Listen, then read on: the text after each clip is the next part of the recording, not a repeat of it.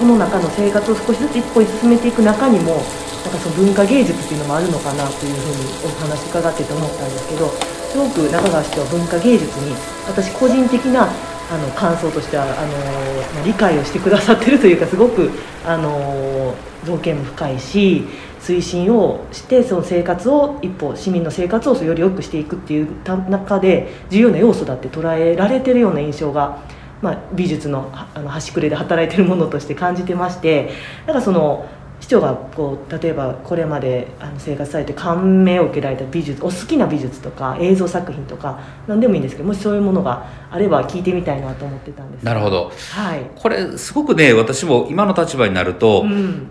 なんかこうこう自分のこの中の私の部分と 公の部分とのこのせめぎ合いが結構悩ましくてですね。そうですよね。そうか、ね、ここはあの、うん、基本的にまあ、芸術とか文化に興興味はすごくあるなと自分では思うんですね。ででその、まあ、高校生の時は高校は美術部に入ってましたし 伺いました、はい、誰も信じてくれないんですけどあのとかですね、はい、まあまああのそれこそちっちゃい時はあのエレクトーンみたいなこともね 習ってましたし、まあ、みんなが一通りいろいろ経験をするあのそういう習い事はねやってきましたけども、ただまああのなんかやらされる、ね、習い事とかっていうのを時期を過ぎて、ね、まあ、自分が何本当好きなのかっていう、うん、自分の好き本当にあの好み好きであの好きという好奇心で、あの行動できるようになってからだと、やっぱり現代アートとかですね、あのそういうのはすごく興味があの、あるんですね。でやっぱりただこれ難しいなと思うんですが行政ののこう取り組みとして文化をどう向き合うかどう取り込むかっていうのは、あのすごくあのバランス感覚がやっぱいるなと思いまして、であの一方でねやっぱりこう文化的な体験経験を身近にある、えー、ねこの人たちと、まあ、そうではない人たちとのこの格差問題っていうようなところもやっぱり意識をしていく必要があるので。でやっぱりこう食べるものが食べられないっていう人も、まあ、もちろん一部おられて今フードバンクをやったりですねあのいろんな支援もしてるんですけどやっぱり今心の時代っていうふうに言われてる中でなぜ私はここに存在をするのか、えーまあ、ど何をまあ喜びと感じて何を生きがいと感じて、えー、明日を迎えればいいのかという、まあ、そういうところですごく悩まれてる方ですとか、あのなんかこう活力をちょっと失ってる方っていうのも結構多い時代だと思うんですよね。でそういった時にやっぱり文化芸術でなければアプローチできない、あの心の領域っていうのがやっぱあると思いますし。物理的なこう充足感ではなくてですね、やっぱり精神的な、まあ、充足とか刺激とか高揚とかやっぱそういったものが生きていく上ですごく人間というこの動物としてはですねやっぱそういう部分が、ね、大事なんだろうと思うんですよね。だからまあまあ、あの誤解を恐れずに言うと面倒くさい生き物なんだと思うんですよね 人間っていうのはね。そうですね、えー、本当に、うんうんうん、多分ねあのご飯を与えて食べ物を与えて、ね、睡眠と、ね、運動となんかこうね飼ってる動物でしたら多分そういうことで満足するでしょうし、うんうん、まあでもあれかなでもうちも猫がもうじき21歳になる猫がいるんですけど。すごい長生きな。そうですねでも確かになんかあのね、ソファーに座ってたらこう膝に乗ってきて撫でてくれとかできますんでね、うんうんまあ、彼らももしかしたら心の充足を求めてるのかもしれませんので、ね。うん、遊びとかそういった刺激そうですね。求めてるかもしれない、動物に芸術は不要かっていうのは結構もしかしたら難しいテーマかもしれませんけど。ただまあ人間の方がより、まあ、そういった部分への渇望というのはやっぱあるのかなというふうに思います。でそうした時にやっぱりこう奈良という町のその持っているまあ、いろんな資源とかいろんな今までの歴史文化の蓄積とかあ、まあ、なぜ我々が今ここの町に暮らしていて、うん、えー、奈良という町があることが世界の人にとってはどういう意味があるんだろうかみたいなやっぱりこういったところを考える時には、まあ、一つには学問とか歴史というそのジャンルでの評価とか、あのなんか尖らせ方っていうのはあると思うんですけどもやっぱりそこに常に、えー、つかず離れず傍流に流れてるのはやっぱり文化とかそう、ね,、いった要素だと思うんですね。でなんかそういった意味ではちょっとこうどちらかというとこう考古学とかですね、うん。あの歴史の専門の方とかそういうのをお好きな方うん。がすごく奈良を好んでいただく、そうですね。えはい。奈良に来ていただくっていうのが今まで多かったと思うんですけども、やっぱり文化にすごく関心だとか刺激を求める方にとってうん。こそすごく奈良っていうのは、うんうん。あの刺激にあふれた街なんだろうと思うんですね。うんうんうんで多分その表現の手法っていうのは多分表現者によっていろいろ違うと思いますし、はい。あのその時その人にフィットする、ね、アーティストっていうのは多分いろんなものがあると思うんですけども、そうですね。ただその奈良っていうのはそういう表現者の人たち自体を生み出す街というか、うん。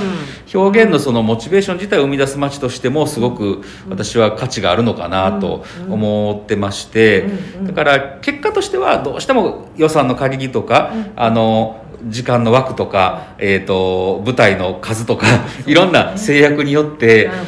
例えば東アジアの,、ね、あのはい。文化都市事業でも、はい。どうしても何人しかアーティストを選絞らなきゃいかんっていうことになるのでそうするとまああこんな人こんな人こんな人になると、うん。だからその形だけを見るとあ奈良市はこういうアーティストを評価をしている街なんだと。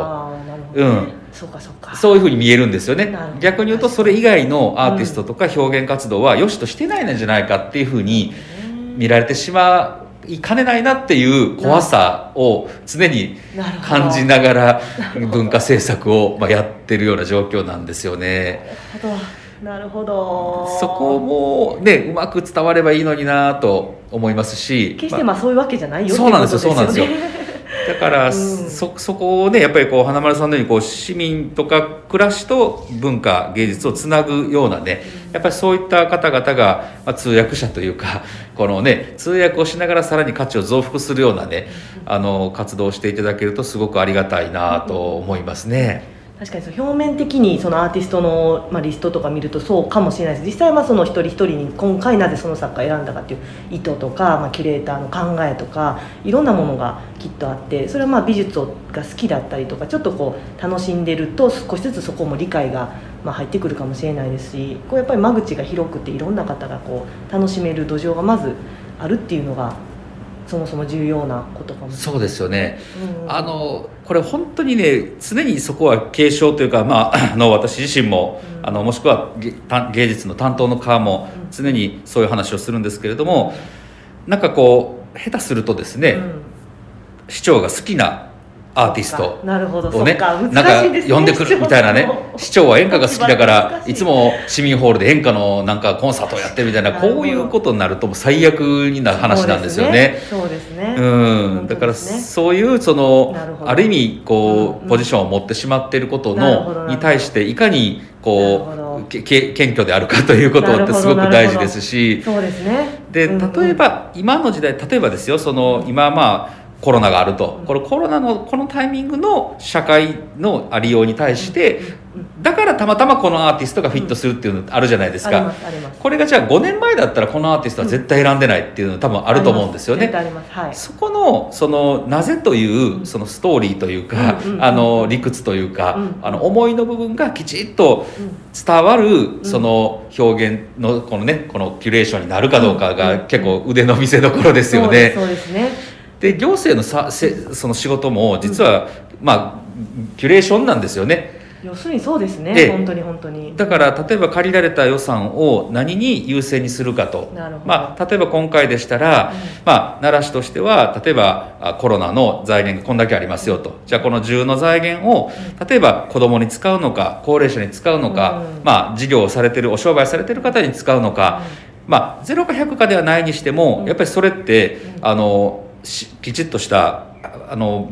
核になる思想があって、うんうんうんでその中で現状と照らし合わせて、うんうんえー結果としてまあ優先順位をつけて事業化するわけですよね。なるほど。なのでそこの糸伝達うをん。きちんとできるかどうかっていうのは、まあ、ある意味僕らのの能力として求められてる。確かにもうキュレーションがね、はいキュレーター求められてる能力と全く一緒だと思います。あそうですか、ううんん。やっぱりそのキュレーターもで日本の美術として現代特に現代美術として課題なのかなって感じてる。ヨーロッパとかだとすごくやっぱ美術教育っていうのが、まあ、すごく進んでいて例えばその美術館で作品解説をする仕事っていうのがしっかりともう職業として成立してるんですね。なのでそのえー美術側の人間も言葉をちゃんとたくさん持ってる説明するための美術がなぜこの人例えば選んだのかとかなんでこういうこと今やってるのかっていう言葉がみんなしっかり持っててそれを小さい時からちゃんと伝える努力をずっとしてきたから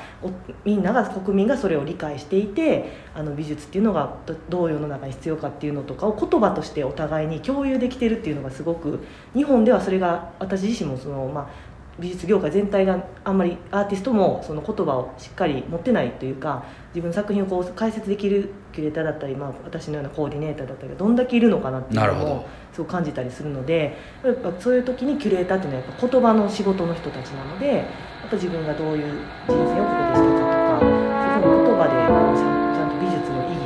説明するっていうことがこれから多分我々のそういうコーディネーターだったりとか美術の人間として必要なのかなっていうのをお話伺ってて思いましたしきっと同じような課題だったりそうですね。があるのかないやもう全く一緒でぎょいやあの行政の場合の課題はあのどちらかというとこう